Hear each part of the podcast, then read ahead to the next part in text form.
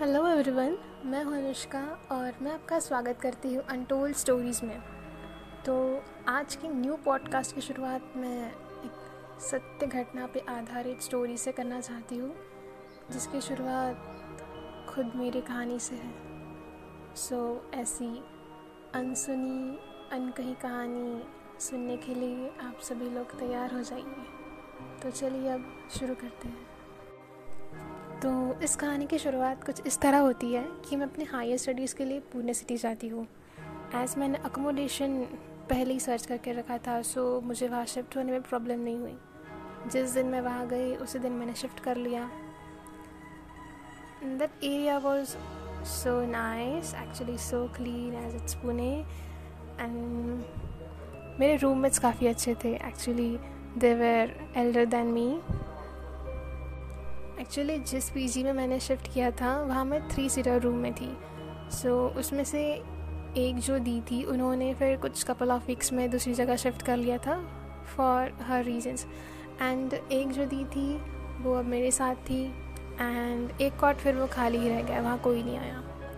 Then हम दोनों बहुत अच्छे फ्रेंड्स बन गए और नेक्स्ट डे से मेरा स्केड्यूल कॉलेज का start I was enjoying literally that नए लोग थे देन वहाँ का खाना ऑब्वियसली माई कॉलेज फ्रेंड्स और regular college schedules, then our assignments our works, our loves और giggles एक्सेट्रा ऐसे ही दिन बीतते चले गए, महीने बीतते चले गए, और जुलाई से नवंबर आ गया। अब नवंबर में ऑब्वियसली होती है दिवाली।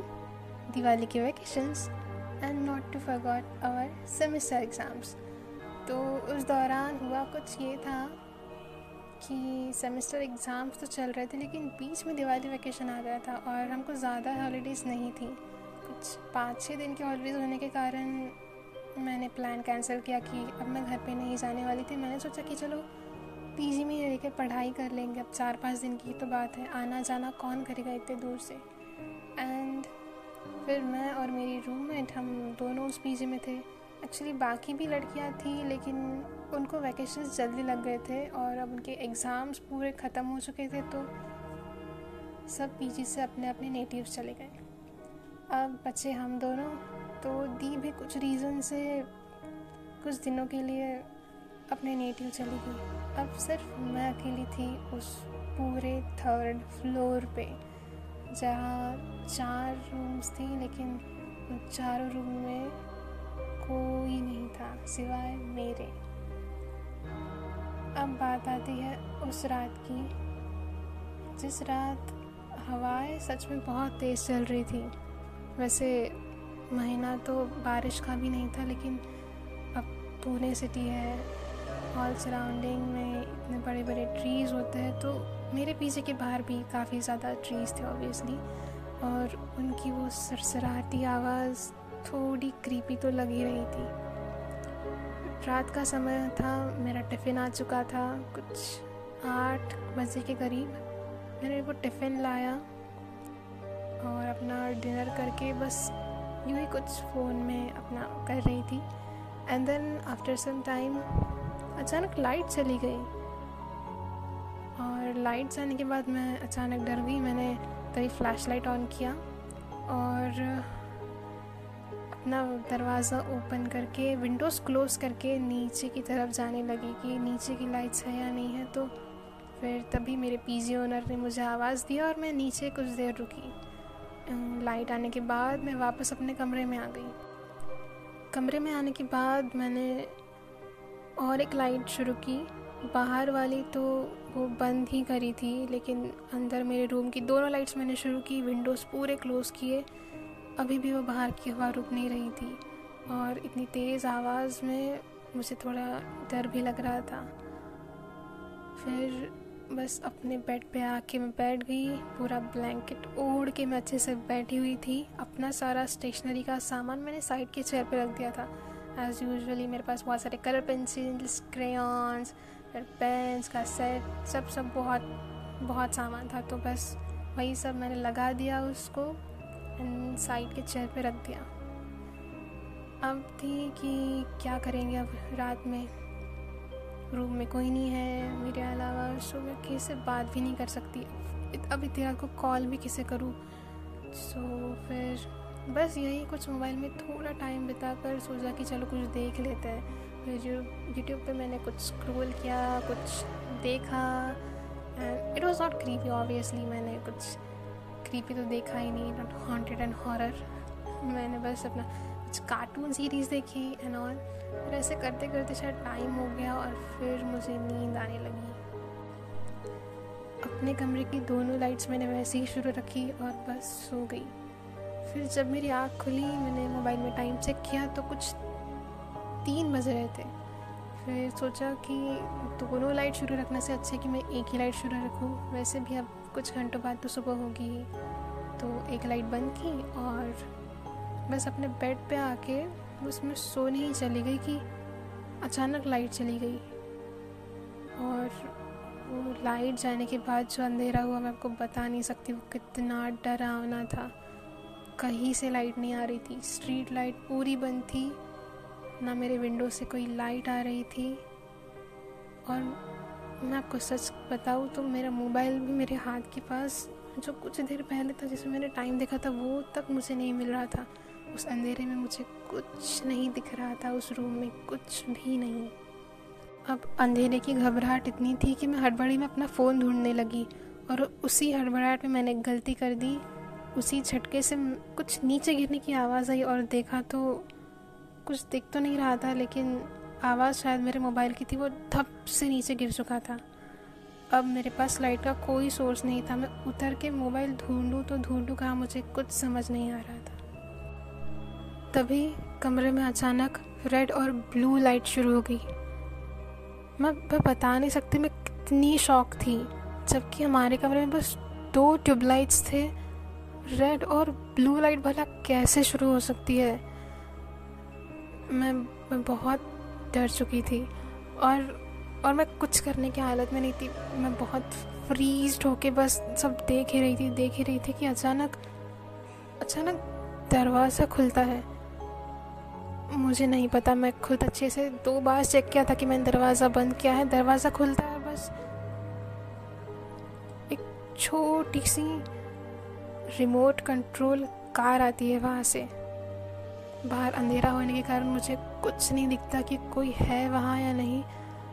बस वो रिमोट कंट्रोल कार वो रूम में नीली और लाल लाइटें बस वही चालू बंद चालू बंद। और उस रिमोट कंट्रोल कार से एक अजीब सी आवाज़ निकलती हुई, वो आवाज़ आज भी मुझे डराती है। वो बहुत क्रीपी साउंड कर रही थी और वो कार बहुत धीरे धीरे बेड के तरफ़ बढ़ रही थी। मैं जैसे तैसे ये सब भूल जाना चाहती थी कि ये सब कुछ हो रहा है और बस अपना ब्लैंकेट लिया और बस ब्लैंकेट पूरा कस के ओढ़ के बस सोने का कोशिश कर रही थी और बस आँखें बंद कर ली। और जैसे ही थोड़ी देर बाद मुझे लगा कि चलो कुछ शांत हो गया होगा क्योंकि लाइट बंद हो चुकी थी। अब वो रेड एंड ब्लू लाइट्स नहीं थी और कार की आवाज़ भी अचानक से एकदम थम सी गई थी। मैंने थोड़ी हिम्मत करके, ब्लैंकेट थोड़ा नीचे करके देखने की कोशिश की तो अंधेरा ही था रूम में। दरवाज़ा बंद था या खुला मुझे कुछ नहीं दिख रहा था। अब जहाँ मेरा बेड था, बिल्कुल उसी के बगल में वो विंडो थी, जो मैंने अंदर से खुद अच्छे से बंद की थी। वो बाहर से कोई खोल रहा था, मुझे आवाज़ आ रही थी। कुछ ऐसे ज़बरदस्ती कोई खोलने की कोशिश कर रहा था, वो सब सुन के, वो आवाज़ सुन के, और वो देख के मैं पूरी की पूरी डर चुकी थी। मैं चिल्लाना चाहती थी, मेरे मुँह से आवाज़ तक नहीं निकल रही थी। और और जैसे ही वो हल्का सा खुला, एक हल्की सी रोशनी आई मेरे रूम में। और उस साइड मैंने देखा जहाँ दरवाज़ा है तो दरवाज़ा अभी भी खुला हुआ था। हालाँकि कोई उस रूम में मेरे अलावा था, नहीं था, मुझे कुछ नहीं पता। लेकिन वो गाड़ी की आवाज़ फिर से शुरू हुई। वो ठीक मेरे बेड के सामने आके खड़ी थी, वो छोटी सी गाड़ी। और घबराहट में मैंने पता नहीं ना जाने मेरी चेयर पे हाथ लग गया और मैंने स्टेशनरी का सामान बस फेंकना शुरू किया। मुझे कुछ समझ में नहीं आया। मैंने बस ज़ोर ज़ोर से फेंकना शुरू किया। मेरे लेकिन मेरे मुँह से एक हल्की सी आवाज़ तक नहीं निकल रही थी कि मुझे बचाओ प्लीज़ कोई है कोई है। ये सब मैं कर ही रही थी कि विंडोज़ से अब ज़्यादा लाइट आने लगी और मुझे कोई लगा कि कर्टन ऐसे बाजू करके कोई अंदर आने ही वाला है जंप करने ही वाला है कि तभी तभी मेरी आँख खुल गई। सुबह हो चुकी थी, मैं अपने बेड में थी और मैंने अगल बगल देखा तो डोर बंद था, विंडो बंद थी, कर्टन्स बिल्कुल सही थे और बस खुद को मैंने अपने रूम में पाया। लेकिन एक बात अजीब थी कि मेरा मोबाइल सच में मेरे बेड पे नहीं था। मैंने जब नीचे झुक के देखा तो मोबाइल नीचे गिरा हुआ था। एंड इवन मोर सरप्राइजिंगली मेरी सारी स्टेशनरीज इधर, उधर फैली हुई थी। अब तो ये बात बहुत सरप्राइजिंग थी, बहुत क्रीपी डरावनी और बहुत अच्छी बन चुकी थी मेरे लिए। और मैं किसे एक्सप्लेन करूँ, मुझे कुछ समझ नहीं आ रहा था। क्या मैं नीचे ओनर को जाके बताऊँ ये सब जो हुआ? क्या वो ट्रस्ट करेंगे या नहीं? तो मैंने वो बात शायद ही किसी को बताई। एक्चुअली फिर कुछ दिन गुजरे, वो बात मैं धीरे धीरे भूल गई थी। मुझे नहीं पता कि वो सपना था या सच में कुछ हुआ था। आई डोंट नो उसके पीछे क्या रीजंस थे, मैं खुद को कैसे भी करके कुछ कंसोल कर लिया बट आज इतने टाइम बाद, अब उस बात को एक साल हो चुका है ज़्यादा तो अब इस अनटोल्ड स्टोरी में मेरी स्टोरी ऐड करना ज़रूरी था ऑब्वियसली अनटोल्ड ही है, क्योंकि ये पूरी बात मैंने आज तक किसी को नहीं बताई और बस आप सबके सामने बस ये रिवील किया है मैंने। एंड आई होप कि आपको ये कहानी पसंद आई होगी और ऐसे कहानियाँ सुनने के लिए stay tune with me in untold stories and I means Anushka always here for you for stories like this and अगर आपको मुझे कोई स्टोरी बतानी है तो आप मुझे इंस्टाग्राम में डीएम कर सकते हैं या फिर शो लिस्ट में जो ईमेल होगा आप उस पर भी मुझे ईमेल कर सकते हैं So, thank you for listening this. Hope you enjoy this. We will meet soon.